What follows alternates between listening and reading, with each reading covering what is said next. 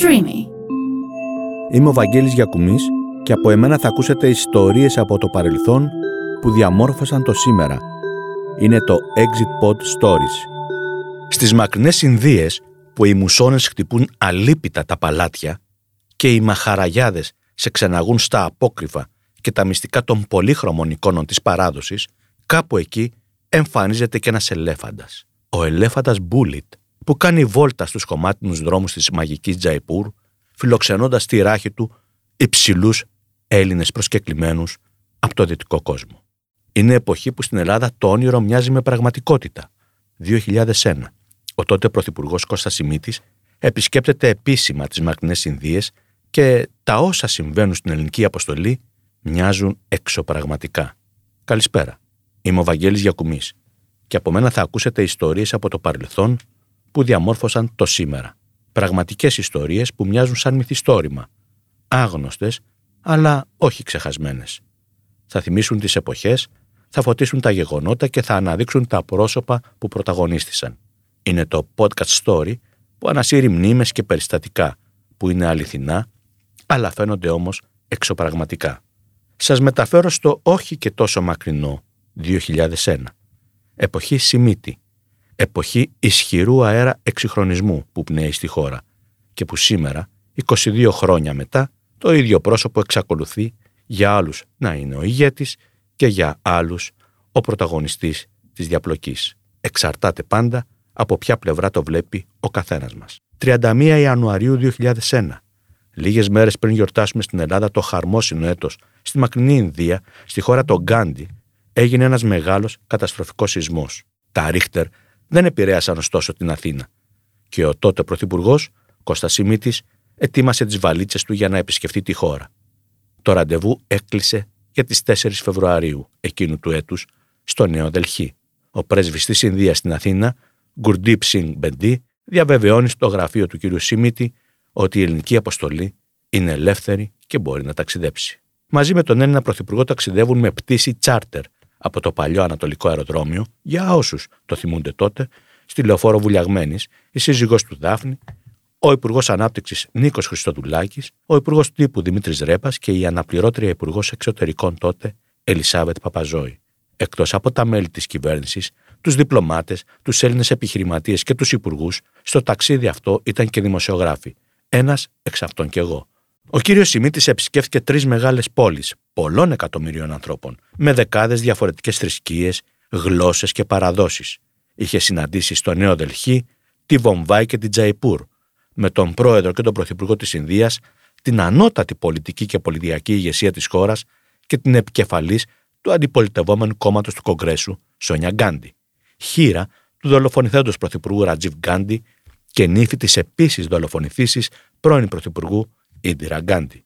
Ο Κώστας Σιμίτης κατέθεσε στεφάνι γράφοντας το βιβλίο των επισκεπτών, μια υπέροχη τοποθεσία που θυμίζει σε εμάς τον ιδρυτή της Ινδική Δημοκρατίας, της πολυπληθέστερης στον κόσμο. Με το που προσγειώθηκε το Πρωθυπουργικό 747 της Ολυμπιακής Αεροπορίας και άνοιξε η σκάλα, στον αέρα του νέου Δελχή μύριζε παντού καμένη σάρκα.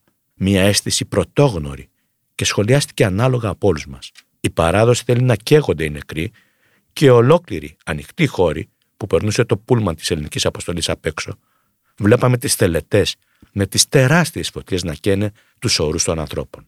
Φτάνοντας στο ξενοδοχείο, ένα από τα πιο κεντρικά, στο Νέο Δελχή, ο Έλληνας Πρωθυπουργός, η σύζυγός του Δάφνη και τα υπόλοιπα μέλη της αποστολής, στην είσοδο του ξενοδοχείου κοντοστάθηκαν, διότι οι Ινδικές αρχές θέλησαν σύμφωνα με την παράδοση να περάσουν στο λαιμό του καθενός ξεχωριστά ένα στεφάνι με πολύχρωμα λουλούδια ως ένδειξη αγάπης και φιλίας και μία κόκκινη στάμπα ακριβώς στο κέντρο του κούτελου. Οι συναντήσεις του κυρίου Σιμίτη έγιναν σε παλάτια, χλιδάτα, ξενοδοχεία, που δεκάδες εκατοντάδες εργαζόμενοι Ινδοί παρέχουν την εργασία τους με σχεδόν μηδαμινές αμοιβές συγκριτικά με τον υπόλοιπο κόσμο. Τοπικές εκδρομές σε νησάκια με παραδόσεις και ο μυθικός ελέφαντας Μπούλιτ, πάνω στον οποίο μέλη της ελληνικής αποστολής περιδιάβηκαν στους δρόμους της μυθικής Τζαϊπούρ, εκεί που οι Ινδοί πολίτες έρχονται αντιμέτωποι με την κακουχία, αλλά και τον αμύθιτο πλούτο, αφού πολλά είναι τα καταστήματα που πουλάνε στους τουρίστες πολύτιμους λίθους, μαργαριτάρια και δαχτυλίδια, που θα τα ζήλευε απόλυτα ο κάθε ένα προερχόμενος από το δυτικό κόσμο.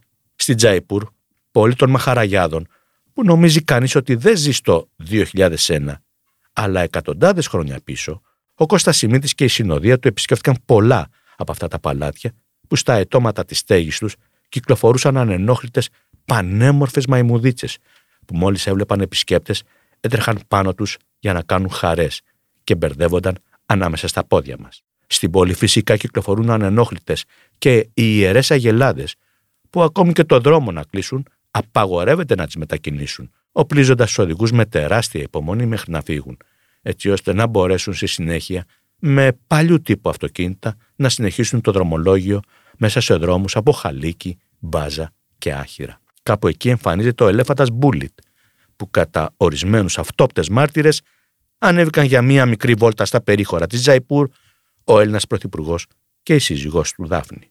Θέμα που φάνταζε στα μάτια των δημοσιογράφων που ήταν εκεί, αλλά και που δυστυχώς δεν απαθανάτησαν το γεγονός, γιατί δεν άφησαν οι άνδρες ασφάλειας του κυρίου Σιμίτη. Σίγουρα όμως, μία βόλτα με τον θρηλυκό πρωθυπουργικό ελέφαντα Μπούλιτ έκαναν βόλτα οι δημοσιογράφοι και πάνω στη ράχη του είναι μια διαφορετική αίσθηση, πιστέψτε με.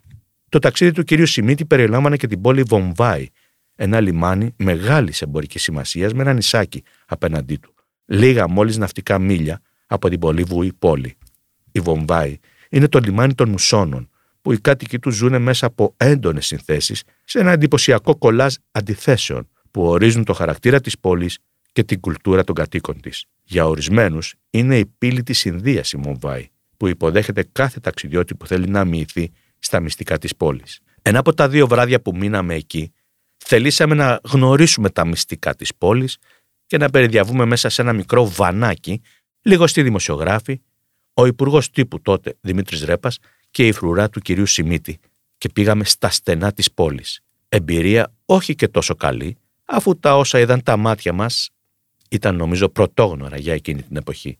Δεξιά και αριστερά του δρόμου παραπήγματα που ζούσαν άνθρωποι σε κατάσταση όχι και τόσο καλή και που βλέποντας το βανάκι με τα φώτα ανοιχτά πλησίαζαν το τζάμι για να μας δούνε καλύτερα. Λες και οι άνθρωποι αυτοί έβγαιναν στους δρόμους ως ζόμπι από το πουθενά, κάνοντας σαν να μην έχουν αντικρίσει ξανά άλλους ανθρώπους. Φτάσαμε σε σημείο γιατί αισθανθήκαμε να απειλείται η ζωή μας οι άνδρες της ασφάλειας του κυρίου Σιμίτη που ήταν μαζί μας να βρίσκονται κυριολεκτικά με το δάχτυλο στη σκανδάλη. Τελικά όμως, τέλος καλό, όλα καλά. Ο Θεός της γονιμότητας βρίσκεται στο μικρό νησάκι απέναντι από τη Βομβάη. Εκεί γυρίστηκε και η ταινία του James Bond Χρυσοδάχτυλος, με τις μαϊμούδες στα πόδια μας να πηδάνε από κλαδί σε κλαδί πάνω στα μαγκρόβια δέντρα. Το νησάκι επισκέφθηκε και ο Έλληνας Πρωθυπουργός, που έφτασε με ιδιαίτερες τιμές από τις αρχές της πόλης συνοδεία ανδρών και γυναικών, τραγουδώντας και χορεύοντας με παραδοσιακό τρόπο, σαν να μετέφεραν έναν δικό τους Θεό πάνω στους ώμους τους. Αυτή ήταν η ιστορία μας. Εάν σας άρεσε, κάντε like, share στα social μας. Ραντεβού την άλλη εβδομάδα για ένα νέο Exit Pod Stories.